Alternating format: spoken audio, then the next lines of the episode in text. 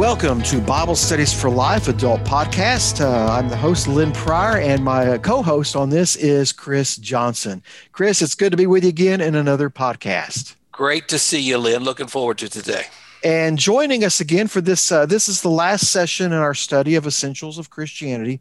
Joining us again is Robbie Gallaty, who's the author of this study. So, Robbie, thank you again for taking the time uh, to just do this podcast with us. Yeah, great. Thanks for having me back. Now, Robbie, you are the pastor, the senior pastor at uh, Long Hollow Baptist Church. And if I remember right, you said five years, five and a half years you've been there? Yep. yep. Uh, what are the challenges every pastor and every church has dealt with this past year? is COVID 19. Uh, Robbie, how's that? Uh, how have you seen a challenge, or, or, let me put it this way what opportunities has COVID 19 even brought to the church as you all do ministry? Yeah, well, uh, we're in this together, so I don't have, I don't have a lot of answers. I do have a lot of dumb tax that we paid together, probably, of things we thought would work and and and tweaked. You know, I tell our staff we're not going to be uh, semper fi, always faithful. We need to be semper gumby, always flexible, right? Because we are very flexible right now, and everything. That's everything great. Flexible, but uh, one of the things I've learned is uh, I've tried to, to lead our staff not to look at all the things we can't do, because the list is long. Sure. But we're focusing on the things God's still allowing us to do. And one of the things I've realized more than ever before, it's confirmed in my heart, is that we don't need a building to do ministry. Uh, exactly. more than ever before. And you guys know with with curriculum and Bible studies and discipleship material, uh, isn't it cool to know that we don't have to rely on a building in order to advance the kingdom of heaven? Like we can do this thing, and um, God has used technology in, in my life and yours to, as we're doing right now. Technology is uh, is just as impactful as being in person for some. I mean, I know it's not the same. And I'll tell you a story. One of the things I've realized is uh, my son. I have a son who's 12, and uh, he comes in the other day and he says, "Dad, my best friend and I were playing this game, Apex or something." I said, "Oh, really? Who's your best friend?" He said, "Oh, it's uh, you know Derek." I said, "Okay, where's Derek live?" He said Ohio. I said, son, let me let me let me explain to you what best means, like best friend. He said, no, no, dad. Here's what he said, Dad, he's my digital friend. And I said, yeah, but that's not a best friend. He said, no, no, no, Dad. He said, this guy that I play video games with in Ohio knows me better than the person I sit next to in my classroom at school. Wow. And here's the thing I want pastors to get as we go in the days ahead. I'm not saying we neglect the in-person gathering. I still think we need to gather ourselves, and man, there's so many uh, research studies to prove the benefits of that. But we have to, as I tell our church, I have put both egg, both all eggs in both baskets. So we've put all our eggs in person, all our eggs online. Because here's the thing about my son and his generation, which is the church of the 20 years from now. Right. They have no problem with the message coming through a different medium. So they have no problem. Like the truth isn't minimized because they get it through a screen or a phone or an iPad. It is the same message for them. And so somebody's going to figure this thing out. And uh, I'm just grateful we have technology like this and studies we can do in our homes, in our coffee shops, workplaces. So appreciate you saying that, Rob, because that's that's how I want to look at it is this is this has not been the ideal situation for us by any means but it's opened doors for us to see other ways to do ministry. And thank you for you and your, your and your team, the, the church family at Long Hollow have been doing with this. We do appreciate that so much. So we are. This is the last session of our study on the essentials of, of Christianity. Uh, we we we were with Robbie at the beginning with talking about the nature of God. He wrote all the sessions for this study, and so this week uh, it just makes sense, it seems to us, that we talk about the end, the end times, uh, when Jesus returns and establishes his kingdom. So uh, we, we, our focus this week is on that. We're looking specifically at Matthew chapter 24. And Lynn, when we have talked about putting a study like this together, uh, you're quick to remind us that there are a lot of different views about end times that people in our groups have. Yes, and I think that's important for us as we gather in a, in our small groups as we talk about this. The guy sitting next to you, he may think exactly like you do on the end times, and he may have a whole different view on that. Uh, you know, there's you know, there's the amillennial view, there's the uh, dispensational premillennial view, historical premillennial, and so there's different ways we can look at the end times. The thing we have to watch is, and by the way, there are great theologians who hold to all different different views.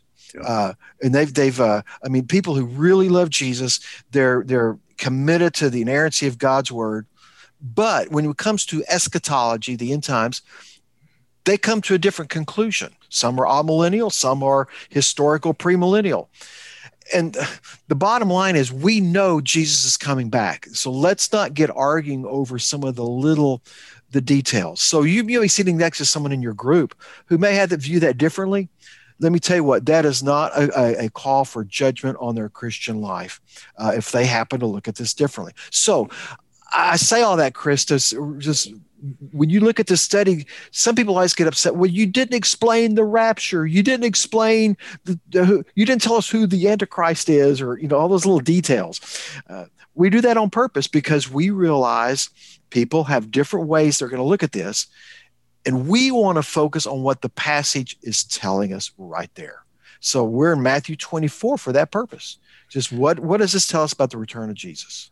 So at the beginning of Matthew 24, Jesus um, says to his disciples, this temple, this this building, um, is going to be destroyed, and that leads them to ask some questions about the end times, and that that that is our, um, our backdrop context for uh, what happens in in Matthew 24.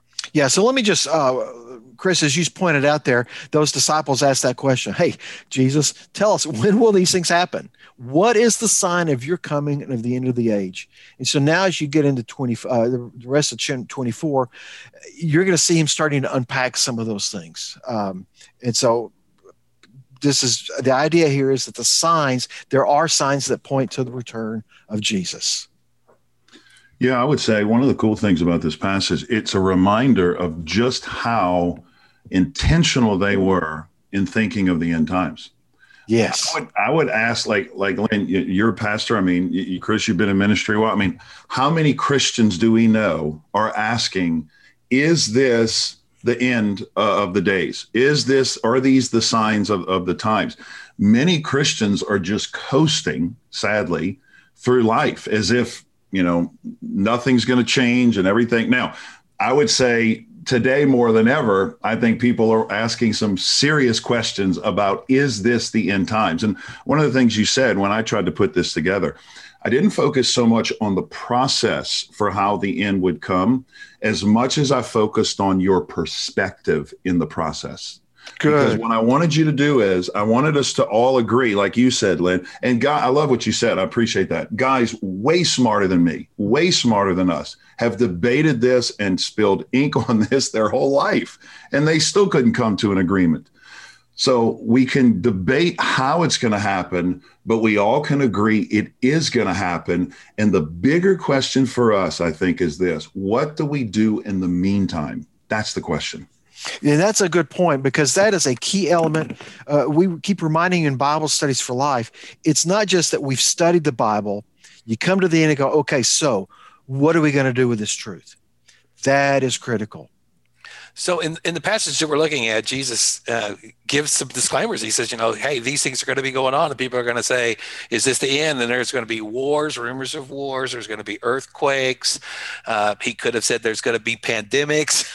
right. kind of experience it all. And uh, it's it's Jesus kind of said, you know, it's bad and it's going to get worse. Robbie, in your uh, in in the personal study guide, uh, you talk about that statement. Uh, this this is it's going to get worse, or it couldn't get any worse than this. Uh, would like for you to tell a little of your story uh, that connects to that idea. Yeah. So for those who are unfamiliar with my my own life story, I was uh, I was raised as a nominal churchgoer growing up. Went to a different church. I was raised Catholic, and I knew who the Lord was. Didn't have a relationship with the Lord. It wasn't until I went to a Southern Baptist college for a basketball scholarship of all places that I heard the gospel and became the target of every evangelism class on campus at the same time uh, as they tried to tell me about Christ. Uh, but I would remember that. I would remember the Lord and I would tuck it in my mind to seven years later. Got out, got into a bad car accident. I was a bouncer at a club, did some MMA fighting. Uh, went to the doctor, had back surgery, and then I got addicted to pharmaceutical drugs And like most people listening, you have a family member or friend that started that way. You didn't start because you were smoking pot behind the school in high school. You got a toothache or your shoulder injury or a knee replacement, and then you got addicted to pain meds. And so, about a three year journey of uh, addiction to Oxycontin, Valium, Soma, Percocet. It led to street drugs, heroin, and cocaine. Man, uh, three year journey, guys, and uh, robbed my own family for fifteen thousand dollars. Uh, lived uh, without gas, electricity, and water for three months, mastered the art of the cold shower. Finally, after wow. three years, I literally had tried everything. And in my immature, naive mind, I didn't know the gospel. I decided to give Jesus a try.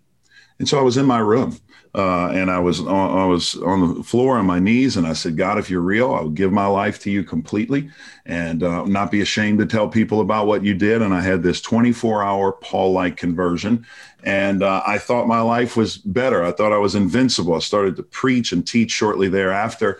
But I learned a lesson because I thought I wouldn't fall again because I'm a Christian, I'm a preacher. So I went back in the world to save two of my friends still on drugs and in the process of going back to save them, they sucked me back in. And mm-hmm. here's the thing I talk about this in, in the study. When you would ask me at key points about drug addiction, and you know this if you're walking with someone, you always say, it can't get any worse than this. I mean, this has got to be it. And then I'll come back even today and counsel with families, and I say, nope, it got worse. I don't know how it got worse, but it got worse. Well, that's the kind of idea here that I want people to think about just like an addiction, you have to go through levels and layers of, of um, falling and recovering and coming back and apologizing. Just like that happens in a, in a particular issue in life, the same thing is going to happen with the end times. Jesus said, You are going to think it's bad. Like, how could it get worse than a global pandemic? And how could it get worse than infighting and racism and, and all these things that are ha- rioting in our country? And Jesus said, That's just the birth pains right? So why do we why do we study this? And I don't want to scare people, uh, or don't want to be an alarmist, but I do want you to be reminded when these things come, we need to be reminded we serve a sovereign God who's in control, and we win in the end. Remember, guys, we're on the home team. We win in the end. Good word. Good word.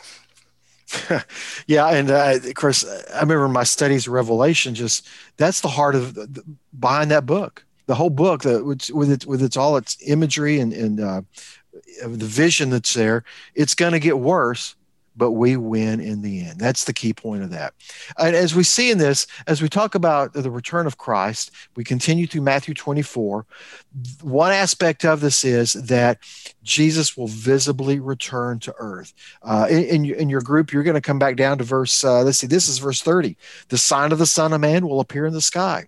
Then all the peoples of the pe- of, of the earth will mourn, and they will see the Son of Man coming on the clouds of heaven with power and great glory.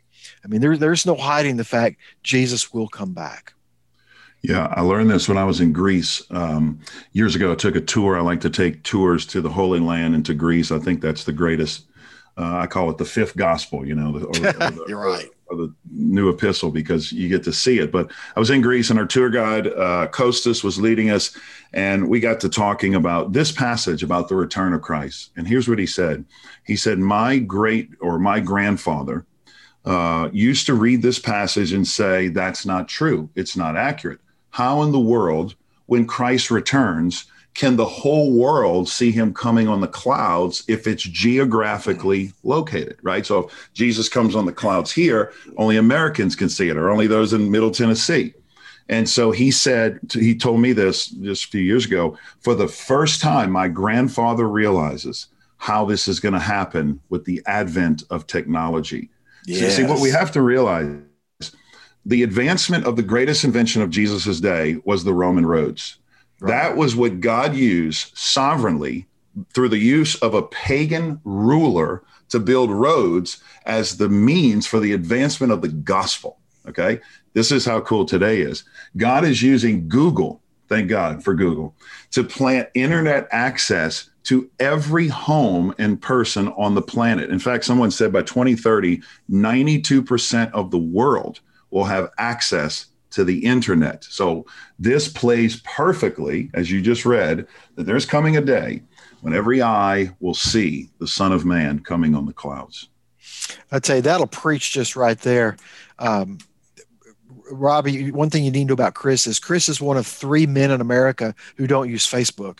Uh, it's true. That's a blessing, Chris. Actually, yeah, I, I, like to kid him about that. But the, the, what I look at that when I hear that is how we've got this opportunity in front of us, and instead of using social media to fuss and whine about our political views or or just to show, hey, let me show you the taco salad I had for lunch we could take advantage of that and build relationships that point to Christ. Just even a word of encouragement.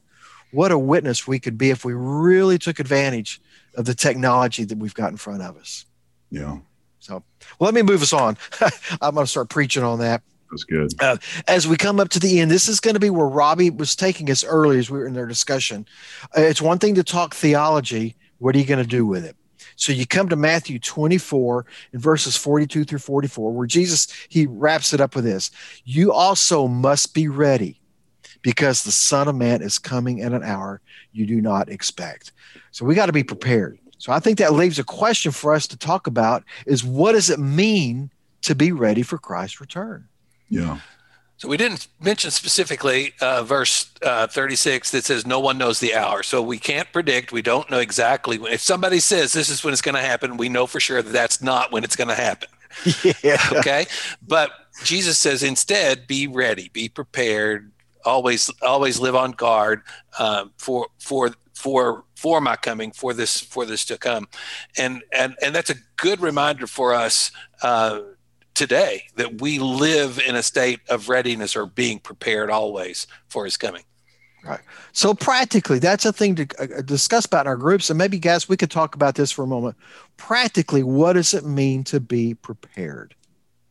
Yeah, well, God's always been a God from the beginning that uses human means to carry out his mission. That's just the way he works. He doesn't have to, he can get the rocks to cry out. But that's what's so cool about the Great Commission. It's co-mission, not mission. He could have called it the Great Mission, and he could have done it without us. So right. I think as Christians, the very means by which we usher in the kingdom is through obedience and through preparation. And so we're constantly prepared. The story I use about the sovereignty of God, I'll just share it because I think it hel- it's helped me through the years. Just understand how God can be sovereign and we can be ready the story is of a, of a of a man who loves college football. His wife does as well, but they were going on a long trip to see her mother, and so she was getting dressed. Now, I know ladies listening, you don't take a long time getting dressed, but I've heard of ladies who do. Okay, so the, the, the, his wife's getting dressed, and so he's kind of wasting time. He puts on the television. Their favorite team is playing, and uh, they're down by. Uh, they need two touchdowns to win with less than a minute and a half to go, and he's thinking they're never going to win. But he's like, I don't have anything to do. So I watch the game.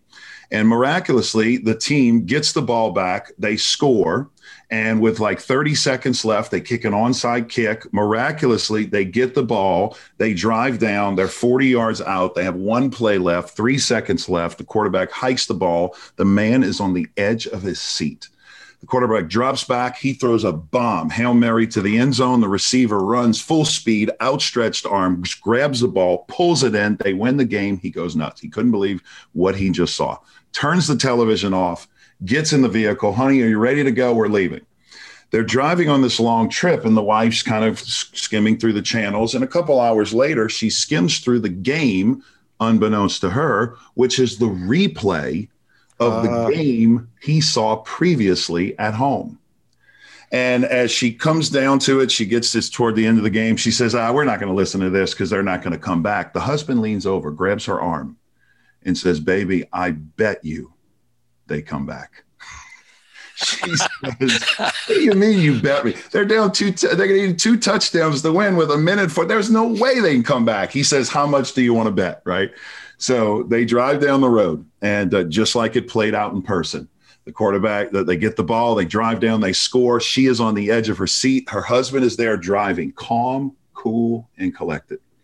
They kick the onside kick. They get the ball back. She is sweating bullets. She's punching his arm. She looks at him. He doesn't flinch. She's like, What is wrong with you? Why are you not going crazy? He said, Babe, because I've got faith.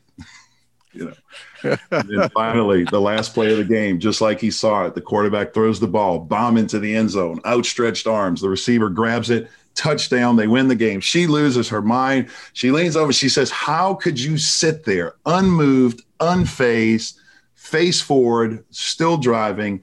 He said, Baby, I have to tell you a secret. I knew the end of the game before you turned it on the radio, and I knew that we win in the end. Kristen, wow. listen to me. We are playing a game that's already been won. We serve a king who's conquered death, hell, and the grave. He is the King of kings and the Lord of lords. There is no one like him. He is the commander in chief that's still in control of everything that happens, and he does it well. And so we just have to play the game. And so that's what it means to be ready. We know we already win. We just go out on the field and play the game. And I don't know about you, Lynn, that changes everything for me. Great. Well, that's a great perspective on that. Thanks. I think wow. you're going to have a great time this week in your Bible studies as you talk about the the wrap up session for the Essentials of Christianity. Uh, about Jesus' return. I think that it will be a powerful time for the people in your group. I think uh, you're going to have a lot of people wanting to talk and wanting to know more. And there may be people who say, What can we do to learn more, to discover more about this? So, uh, f- thank you for listening to the podcast. Robbie, thank you for being with us. We're going to give you a chance to say some things right at the end. Uh, you have a new book coming out that Lynn's going to talk about just a little bit, and then I've got a teaching tip for us. Yeah, so you know we're wrapping up the study that Robbie has written for us. So you want to read some more from Robbie. Robbie's heart is really in the world of discipleship, helping disciple uh, disciple growing believers. Uh, so I'm going to encourage you to to grab some of Robbie's books. Uh, and the newest one is, as Chris mentioned, a new one coming out is uh, just came out. It's called Replicate. Uh, and uh, so, Robbie, can you give us like a 30 second what this book is about? Yeah, it's basically a handbook for anybody wanting to grow personally, to make disciples personally, uh, and then mainly to be a disciple. You can't really make disciples until you become a learner, a lifelong disciple as well. So that's what it's about. It's a how to book. Anybody can pick it up and uh, really apply it immediately. Yeah, and I just on a personal, I think Robbie's writing style is kind. You will enjoy reading the book. You'll be challenged by it. So uh, check that out. So you mentioned to us also that you have a book coming up about Old Testament uh, scripture passages. Yep, we uh, just finished. We partnered with Lifeway. We just finished the third installment. We talked about the Trinity at the beginning of our study. Now we're talking about the trilogy. Uh, you know, we have the Foundations F260, which is the old and new. Then we put out the Foundations New Testament, which is just the new and now we just finished the foundation's uh, old testament plan so you have an option to choose from we're really excited about this manageable chronological easy to read uh, bible reading plan Great. Thanks for telling us a little bit about that. So I just want to take a short moment to uh, align for those of you who are who lead Bible studies. Uh, we've talked about being ready and being prepared, and that's my uh, teaching tip for you i want to encourage you to be prepared i want you to, to encourage you to take time uh, each week to be in the word uh, i want to encourage you to spend time um, every day leading up to uh, your teaching opportunity to be in the text that we're talking about this week so that when you come in uh, to your group setting uh, it is clear to the people in your group uh, that you you have a good handle um, on on the word of god and that you have some helps for them along the way. Um, in the past a few months my, my father passed away. My, my dad taught uh, bible study classes uh, for probably 30 or 40 years with adults. And uh, my dad was a, a blue collar worker and he would get up every morning at 3.30 and he would use that time from 3.30 to 6 to prepare bible study uh, for uh, the group that he would teach. And so that was his practice every day. He was in god's word getting ready to teach god's word. So i want to i want to use that as an example for you to encourage you to be in his word daily know it w- when you go in. One of the things we provide at lifeway is teaching plans. Uh, you don't have to create something brand new. You, you, we have some helps for you with our with our leaders gui- guides that we want to encourage you to use you don't have to be the most creative, the brightest uh, teacher in the world. We, we provide some helps for you along the way. We could give you some discussion questions that will help you in the process, but you have to take time to prepare. So I want to encourage you to do that. Robbie, you get the last word. Uh, I was just thinking about uh, readiness as we were talking, uh, preparing for the end times, and I couldn't help but think of the college God providentially uh, led me to, which was William Carey College of all yeah, places. Yeah, okay. Uh, in Hattiesburg, Mississippi. I knew nothing about the man William Carey. Didn't know he was a missionary, much less what he had written. But when I left there, uh, I started reading some of his books, and then years later, a great appreciation for William Carey. Here's what he said when you know you win in the end and you know you can trust the sovereign God, this is his life's motto expect great things from God and attempt, attempt great things for God. If you knew you couldn't lose, what would you do for God? Wow. Wow. That's the way to end this podcast and this study on essentials of Christianity. Thank you, Robbie Gallaty, for writing and for being with us today. Thanks, Lynn. And thank you for listening to this podcast today.